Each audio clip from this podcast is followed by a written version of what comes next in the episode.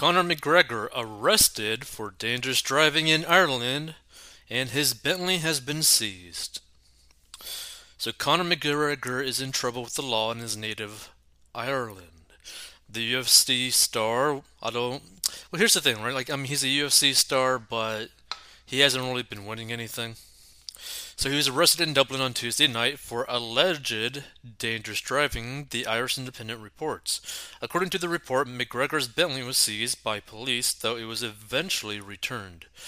McGregor was released on bail, and the fighter's spokesperson, Karen Kessler, said McGregor was stopped by authorities for alleged road traffic violations. Mr. McGregor was driving to the gym when he was stopped by Gardaí for alleged road traffic violations. He passed the drug and alcohol test taken at the station, Kessler said, according to ESPN. If convicted, McGregor could face a fine of over $6,600 and up to six months in prison or both. In 2017, he was fined over $500 by the same court for speeding.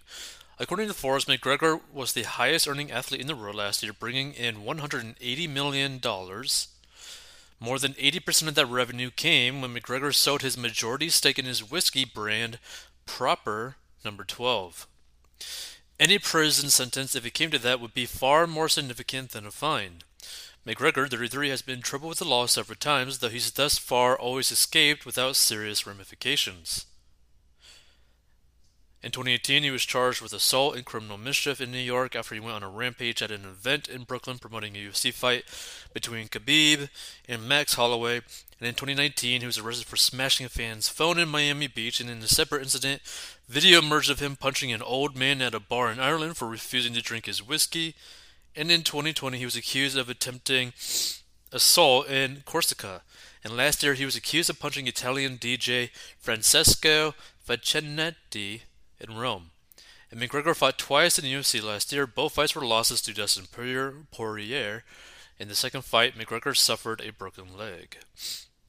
Now, the interesting thing about McGregor, right, with his position, you would think that someone in his position, making the amount of money that he does, would, you know, just stay away from getting in trouble with the law, right? But the also interesting thing as well he is always going to make more money the more attention there is on him. Right? So perhaps this was actually just a stunt of his to get into the papers to then end up bringing attention to something that he might end up announcing soon.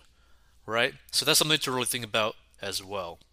Learn to get out of debt and manage your money at 40inbox.com.